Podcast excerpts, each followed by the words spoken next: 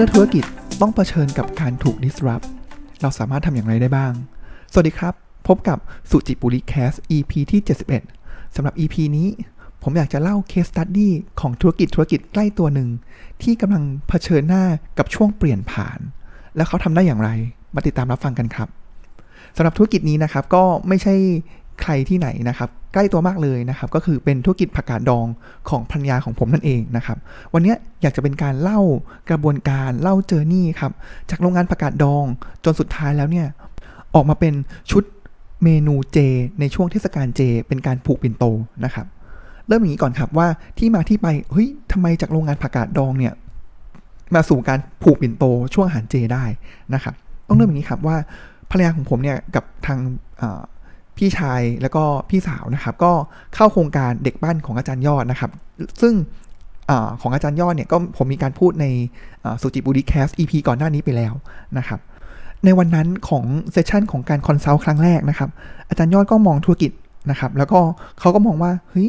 มีคำถาม 2 อัน หรือว่าเป็นเป็นคำถามชวนคิด 2 อย่างหลักเลยนะครับ อันแรกเลยก็คือว่าธุรกิจผักดองเนี่ยอยู่ในช่วง sunset หรือเปล่านะครับ คือมองไปอนาคตแล้วเนี่ย ถึงแม้ว่ายอดอาจจะโต แต่จะเป็นโตจากการส่งออก โตจากค่าเงินที่มากขึ้น แต่ว่าเทรนด์ในการกินผักกาดดองเนี่ยของคนเนี่ย from time to time เนี่ยมันมากขึ้นหรือน้อยลง ซึ่งเราก็รับทราบกันนะครับว่ามันน่าจะน้อยลงนะครับ เพราะว่าส่วนใหญ่แล้วก็จะเป็นคนจีนยุคอากงอาม่านะครับที่จะกินผักกาดดองกับข้าวต้มนะครับ อันนั้นอันแรกก็คือธุรกิจผักกาดดองเนี่ยอยู่ในช่วง sunsetนะครับ แล้วพอเรามาดูอาจารย์ดูโครงสร้างทางการเงินนะครับ ขายได้เยอะมากเลย แต่ว่า net margin สุดท้ายแล้วเนี่ย มันบางบางแบบบางมาก ๆ เลย สิ่งที่อาจารย์ยอดตั้งคำถามก็คือ มันจะดีกว่าไหม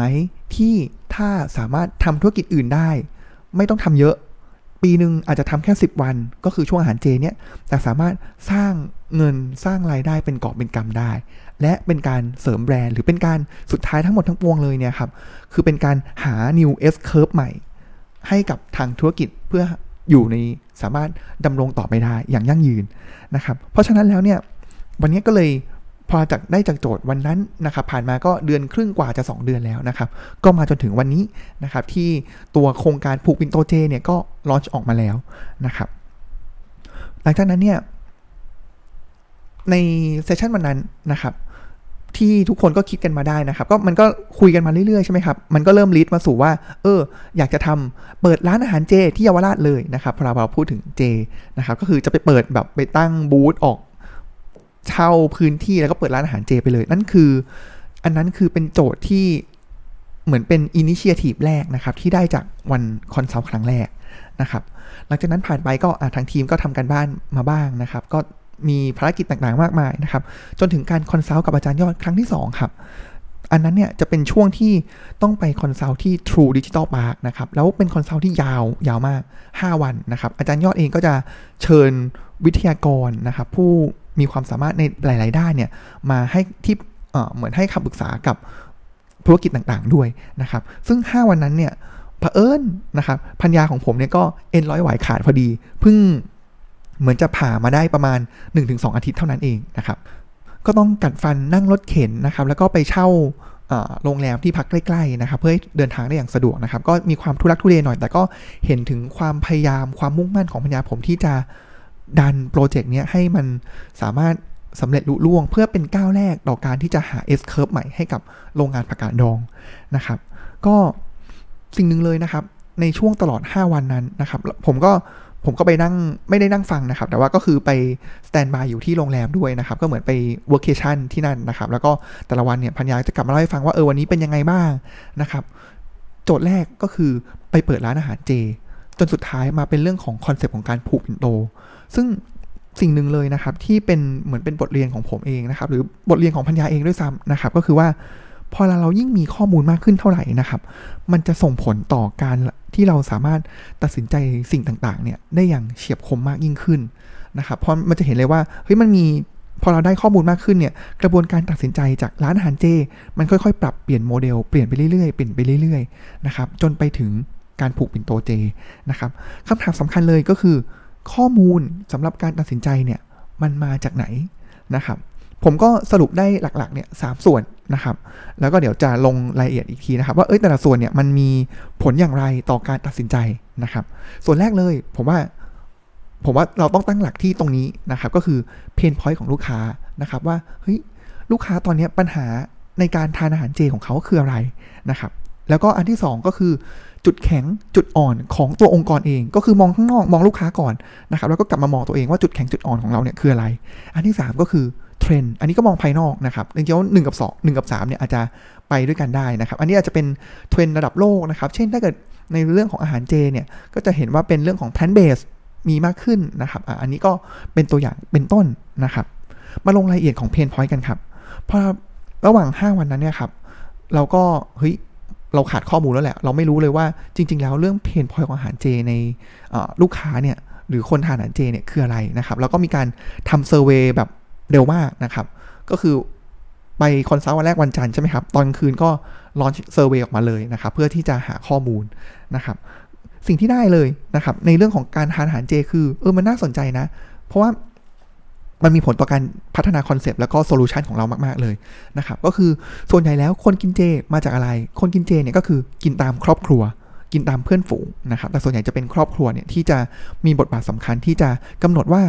คนคนหนึ่งหรือลูกหลานเนี่ยจะกินเจหรือไม่นะครับ อันนั้นอันที่ 1 อันที่ 2 เลยก็คือ อันนี้จะเป็นลักษณะของ self-driven ด้วยตัวเองนะครับ ก็คือทำกินเจเพื่อออยากจะทำบุญนะครับ ทั้งปีมาอาจจะทำบาปมาเยอะแล้วก็คิดซะว่าการทำกินเจช่วง 9 วันเนี้ยก็ถือเป็นการทำบุญ อันนี้ก็ไม่น้อยเลยนะครับ คือเรื่องของบุญแล้วก็เรื่องของกินตามครอบครัวนะครับคำถามต่อมาที่เราถามนะครับก็คือว่าแล้วคุณส่วนใหญ่เนี่ยกินครบหรือไม่อ่า ปัญหาที่เจอเลยก็คือกินไม่ครบ เราเลยถามต่อว่าอ่าแล้วอุปสรรคอะไรล่ะที่ทำให้คุณกินไม่ครบหนึ่งก็คืออาจจะเป็นอ่าอันนี้อาจจะเป็นโอกาสต่างๆนะครับที่เฮ้ยไปแล้วไม่เจออาหารเจหากินยากนะครับอันนี้ก็ส่วนหนึ่งนะครับเรื่องของการหาอาหารเจกินยากนะครับอันต่อมาก็คือมันไม่อร่อยอะ่ะหลายที่มันไม่อร่อยอะ่ะมันทั้งรสชาติก็คือแบบมันภาพอาหารเจเลยนะครับ มีแต่แป้งหมี่กึงอย่างเงี้ยครับ มีแต่แป้ง คาร์คาร์โบไฮเดรตทั้งนั้นเลยนะครับ สาวๆ ที่ลดหุ่นหน่อยก็จะแบบโอ้โหลำบากแล้วนะครับ ทั้งแป้งแล้วก็มันพ่องเลยนะครับ แล้วก็เลี่ยนนะครับ อันนี้เป็นสิ่งที่พบมาพอสมควรนะครับ ในในตัวเกี่ยวกับเรื่องรสชาตินะครับ อีกอันนึงเลยนะครับ ก็คือว่าพอมันเป็นแป้งแล้วก็มันก็เป็นผักเป็นหลัก กินไม่อิ่มครับอะอันนี้ก็เป็นสิ่งที่ หลายคนพูดถึงนะครับ อันนี้เป็นเพนพอยที่แบบเฮ้ยเราต้องกลับมาคิดแล้วว่าถ้าเราจะทำคอนเซปต์อาหารเจ อาจจะเป็นทั้งร้านอาหารเจเองก็เหอะ หรือว่าเป็นการผูกปิ่นโตที่สุดท้ายเป็น solution สุดท้ายเนี่ยสิ่งเหล่านี้แหละที่เราต้องมาพัฒนานะครับ แล้วก็มาทำให้ตอบโจทย์ลูกค้าได้ แต่ว่าประเด็นต่อมามันก็ยังไม่เพียงพอนะครับ ที่เราจะสามารถเอาสิ่งต่างๆ เหล่านี้มาปรับ กระบวนการหรือว่าปรับการตัดสินใจจากร้านอาหารเจที่เยาวราชมาเป็นการผูกปิ่นโตเจ ก็เลยมาเป็นข้อที่ 2 ครับ ก็คือจุดแข็งแล้วก็จุดอ่อนของทางบริษัทเองนะครับ อันนี้ผมว่าก็สำคัญไม่แพ้กันนะครับ เพราะว่าถ้าเกิดสุดท้ายแล้วเนี่ยเรารู้อยู่แล้วว่าการที่โรงงานผักกาดดองนะครับมีแต่คนงานชาวพม่านะครับ แล้วจู่ๆเราจะไปเปิดร้านอาหารเจคำถามคือใครมาเป็นพ่อครัว หรือว่าเรื่อง operation ต่างๆ ที่โอ้โหมัน เราไปเปิดหน้าร้านนะครับ มันต้องมีความ professional ในความเป็นครัวระดับหนึ่งเลยนะครับ ซึ่งจุดนี้แหละที่ทางโรงงานเนี่ยก็เริ่มมีความคอนเซิร์นแล้วว่าเฮ้ยมันนี่ถ้าทำไม่ดีเนี่ยคือเอาเอาชื่อไปทิ้งเลยนะนะครับ เพราะฉะนั้นเขาเลยบอกว่าเออถ้าอย่างนั้นเนี่ยเราปรับนิดนึงดีไหมทำในสิ่งที่เราถนัดก็คือทำโรงงานนะครับ ก็คือการผลิตจำนวนมาก ๆ ถามว่าจะผลิตมาก ๆ สิ่งเหล่านี้ มันก็สามารถนำมาสู่เรื่องของการทำผูกปิ่นโต เพราะว่าการผูกปิ่นโตเนี่ยคืออ่าเราก็แค่การพื้นที่ของโรงงานส่วนหนึ่งไว้นะครับ แล้วก็ทำแมสมาเลยนะครับ แล้วก็ทำเสร็จปุ๊บอ่าแพ็คใส่แพ็คใส่แพ็คใส่นะครับ มันก็จะเป็นกระบวนการที่สามารถต่อยอดจากโรงงานการผลิตได้นะครับ อันนี้ก็เป็นส่วนหนึ่งที่เริ่มทำให้ตัดสินใจได้นะครับ แต่จริงๆแล้วอีกส่วนหนึ่งเลยเนี่ยครับอาจจะไม่ได้พูดถึงข้อมูลนะครับ แต่ว่ามันเป็นในเรื่องของ operating model นะครับที่มันเอื้อมากกว่านะครับในการผูกปิ่นโตแล้วก็ในการทำปีแรกครับก็คือทางพันยาแล้วก็พี่น้องนะครับก็ไม่ได้ตั้งใจว่าจะแบบต้องกำไรแบบมหาศาลนะครับ แต่ว่ามันเหมือนเป็นการ test concept เพราะฉะนั้นอาจจะไม่ต้องแบบไปลงทุนถึงขั้นหาพื้นที่ที่เยาวราช แต่ว่าลองทำในโรงงานก่อน แล้วก็ทำยังไงก็ได้ให้เข้าถึงผู้คนนะครับ แล้วก็สร้าง branding ได้ เพราะฉะนั้นโจทย์มันเลยกลับมาที่ การผูกปิ่นโตเจนะครับ ทีนี้ประเด็นต่อมาเลยนะครับก็คืออะเรารู้แล้วว่าจะทำผูกปิ่นโตเจ แต่ว่าพอเราต้องมาลงรายละเอียดครับว่าเฮ้ยทำอย่างไรบ้าง ก็จะเห็นเลยว่า โอ้โห detail เยอะมากนะครับ detail เยอะจริง ๆ นะครับ ไล่ไปตั้งแต่เรื่องของ operationนะครับ เรื่อง concept เรื่องของโลจิสติก เรื่องครัวต่างๆ นะครับ ซึ่ง โอ้โห เอาเรื่องเลย แต่ว่าข้อดีหนึ่งเลยนะครับ ที่มันเหมือนเป็น lesson learn นะครับ ก็คือว่าพอเราคนเราเนี่ยออกจาก comfort zone เนาะทางที่ดีเลยก็คือออกจาก comfort zone เราเป็นออกไปใน area ที่เราก็ไม่ได้รู้ไม่ได้เชี่ยวชาญขนาดนั้นนะครับ เพราะฉะนั้นแล้วเนี่ยการที่เราไปขอความรู้ขอความช่วยเหลือจากผู้ที่มีประสบการณ์มากกว่าเนี่ยเป็นสิ่งที่ ผมว่าในฐานะของคนที่พัฒนาธุรกิจใหม่ๆ ในฐานะที่เป็น entrepreneur ผู้ประกอบการเนี่ย ผมว่าสิ่งนี้มันเป็นหัวใจสำคัญมากๆเลยนะ ในการที่เราจะสามารถออกจาก comfort zone ไปแล้วสามารถทำสิ่งสิ่งหนึ่งเนี่ยให้เกิดขึ้นได้ สิ่งที่ผมสามารถช่วยได้เนาะก็อาจจะอยู่ในโลก corporate มานะครับ แล้วก็อยู่รู้จักกับคนที่เก่งด้าน branding นะครับ ผมก็พาภรรยาผมเนี่ยไปคุยกับพี่ที่ผมเคารพนะครับ แล้วก็คุยเรื่อง concept ของ branding ว่าเฮ้ยมันควรถ้าทำอาหารเจเนี่ยควรจะ แตกแบรนด์ใหม่ออกมาดีไหมนะครับก็ได้คำแนะนำอย่างดีนะครับว่าเฮ้ยจริง ๆ แล้วการแตกแบรนด์ใหม่ก็ดีนะ มันจะได้แยกออกเหมือนแยก entity ออกจากกัน ถ้าอันใหม่มันพังเนี่ยมันจะไม่กระทบอันเก่านะครับแต่เนื่องด้วยเขา concern ครับว่าเราเนี่ยเป็นผู้ประกอบการตัวเล็กๆนะครับ การที่จะสร้างแบรนด์ 2 แบรนด์เนี่ยโอ้โห มันใช้ทรัพยากรมาก เพราะฉะนั้นเขาเลยบอกว่าก็ทำแบรนด์เดิมไปนั่นแหละดีแล้วนะครับ ข้อดีคือถ้าเกิดทำดีนะครับอะก็โอ้โหก็ต่อยอดได้ ในขณะที่ทำไม่ดีเขาก็บอกว่า เฮ้ยก็แบรนด์เดิมมันก็ยังไม่ได้ดังอยู่แล้ว มันก็ก็ nothing to lose นะครับ ก็เลยเป็นคำแนะนำที่ออกมาเป็น concept อาหารเจที่ทำภายใต้ของแบรนด์ส่งเฮงนะครับ แล้วก็ ผมก็พาพัญญานะครับ ก็ไป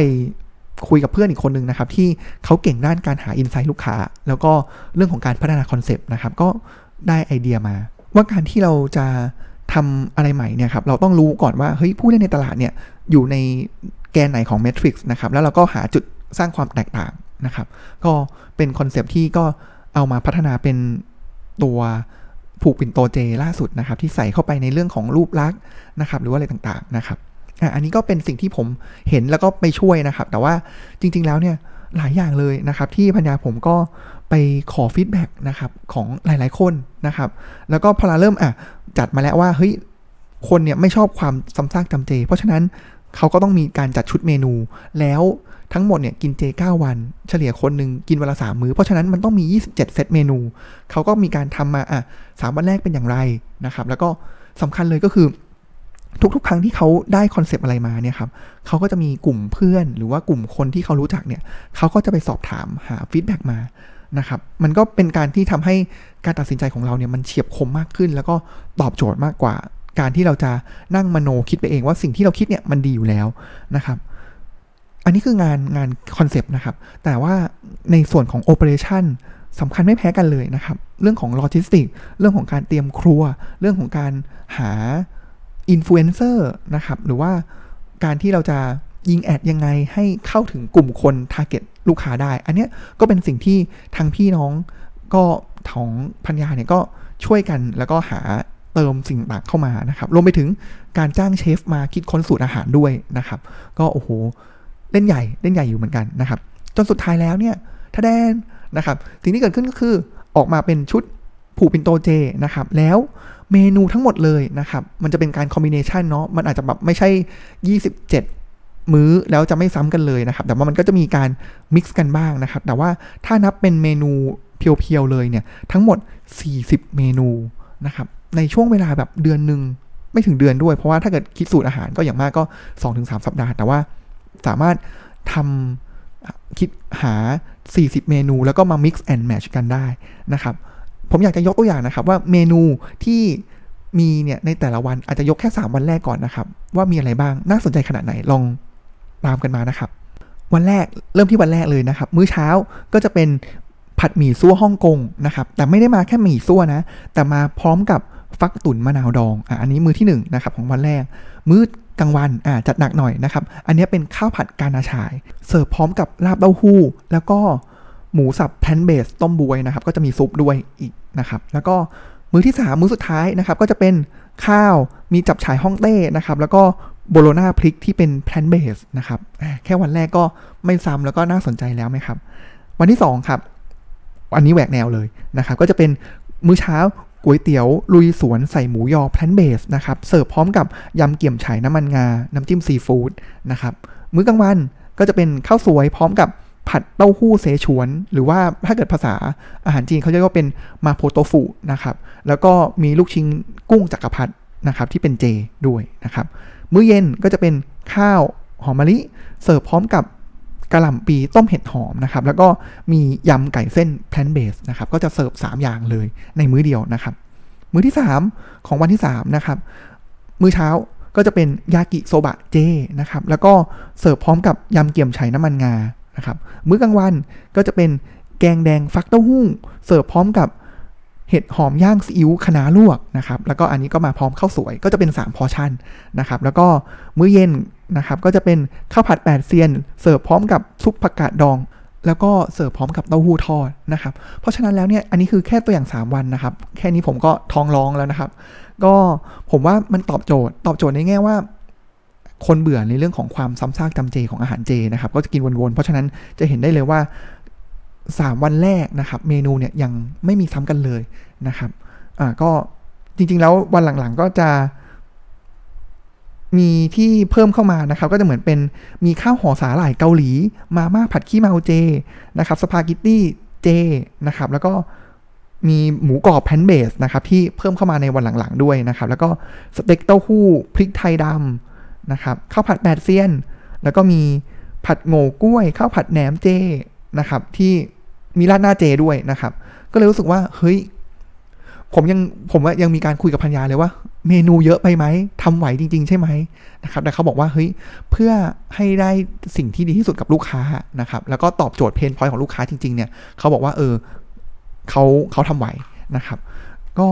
ผมว่าน่าสนใจนะครับ ไหนๆก็มาถึงตรงนี้แล้ว ขออนุญาตขายของนิดนึงนะครับ ก็ระหว่างที่ฟังเมื่อกี้ครับ คิดว่ามื้อนึงเนี่ยราคาเท่าไหร่ครับ ที่มีอ่าสปาเกตตี้มีซุป แล้วก็มีอ่าเต้าหู้ทอดเป็นต้นนะครับ ก็ราคาเนี่ยอยู่ที่ 129 บาทต่อมื้อนะครับ ถ้าเกิดสั่งเยอะเนี่ยก็จะมีส่วนลดมากขึ้นนะครับ แล้วก็สำคัญเลยก็คือเขาส่งฟรีนะครับ ในเขตก็ครอบคลุมเกือบทั้งกรุงเทพเลยนะครับ แล้วก็ เพื่อให้สินค้าอาหารเนี่ยสดใหม่นะครับเขาเลยบอกว่าเขาจะไม่ได้แบบ9 วันแล้วส่งทั้งเซตทีเดียวนะครับ แต่ว่าเขาจะแบ่งซอยย่อยเป็น 3 วัน 3 วัน 3 วันนะครับ แล้วก็สำหรับคนที่อยากจะลองก่อนนะครับ 3 วันแรกก็สั่งแค่